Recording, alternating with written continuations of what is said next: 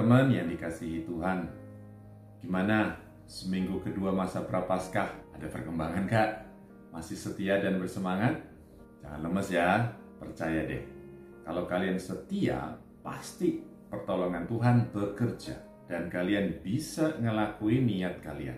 Percaya juga, sekecil apa pun niat kalian, kalau dilakuin dengan serius, tulus, dan gembira, rahmatnya pasti nyata buat kalian. Teman-teman yang diberkati Tuhan. Ngomong-ngomong soal percaya, kayaknya itu pesentuhan buat kita. Naaman, Panglima Raja Aram, sembuh dari kustanya karena percaya kepada Nabi Elisa. Meskipun awalnya nggak mau, akhirnya Naaman ngelakuin juga apa yang disuruh Elia Nah Aman awalnya nggak mau, soalnya menurut dia instruksinya terlalu simpel, sederhana, gampang.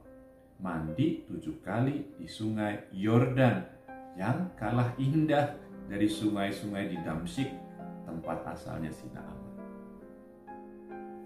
Mantereman yang disayangi Tuhan. Mungkin sikap orang-orang Israel di zaman Elisa sama kayak sikap awal Naaman mereka nggak percaya sama Elisa.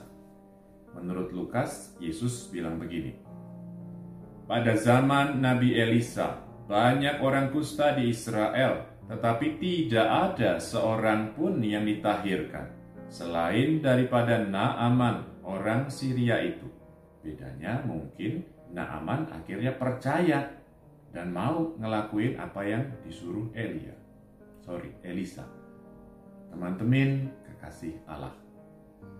Yesus ngomong kayak gitu tadi ke orang-orang Nazaret. Sebelumnya, Yesus juga bilang, Aku berkata kepadamu, sesungguhnya tidak ada nabi yang dihargai di tempat asalnya.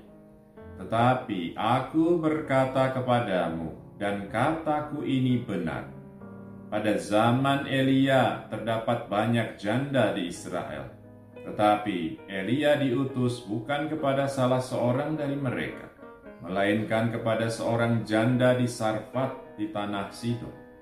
Orang-orang Nazaret nggak percaya kalau Yesus ini nabi, anak Allah. Nggak percaya kalau Yesus emang punya kuasa untuk bikin macam-macam mujizat. Mungkin karena merasa tahu dan kenal Yesus serta keluarganya, bagi mereka orang-orang Nazaret, orang-orang sedaerah Yesus, Yesus itu terlalu sederhana. Gak mungkin punya kemampuan yang harusnya dimiliki seorang nabi, apalagi anak Allah. Akhirnya ya mereka gak bisa ngalamin mujizat-mujizat Yesus di daerah mereka. Teman sahabat Yesus, untuk menerima rahmat, untuk mengalami kasih Allah, kita perlu percaya karena percaya ini pertama-tama kerja akal budi, makanya apa yang kita tahu, apa yang kita pikir, ngefek banget sama apa yang kita percaya.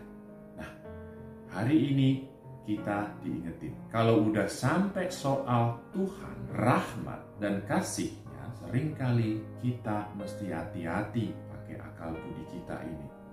Gak jarang kita sibuk sama pikiran dan persepsi kita sendiri. Akhirnya nutup hati dan gak mau percaya lagi sama Tuhan. Gak mau nerima pertolongannya. Padahal yang harus kita lakuin sederhana aja. Yuk, pakai akal budi kita dengan bijaksana. Pakai dengan seimbang bersama dengan hati kita. Latihan-latihan rohani kita selama masa prapaskah ini bisa jadi sarana kita untuk deketin hati kita ke Tuhan. Ngebuka hati kita lebih lebar akan rahmatnya. Pendek kata, sarana untuk nyeimbangin pikiran kita yang kadang bahkan sering nggak benar dan bikin kita salah.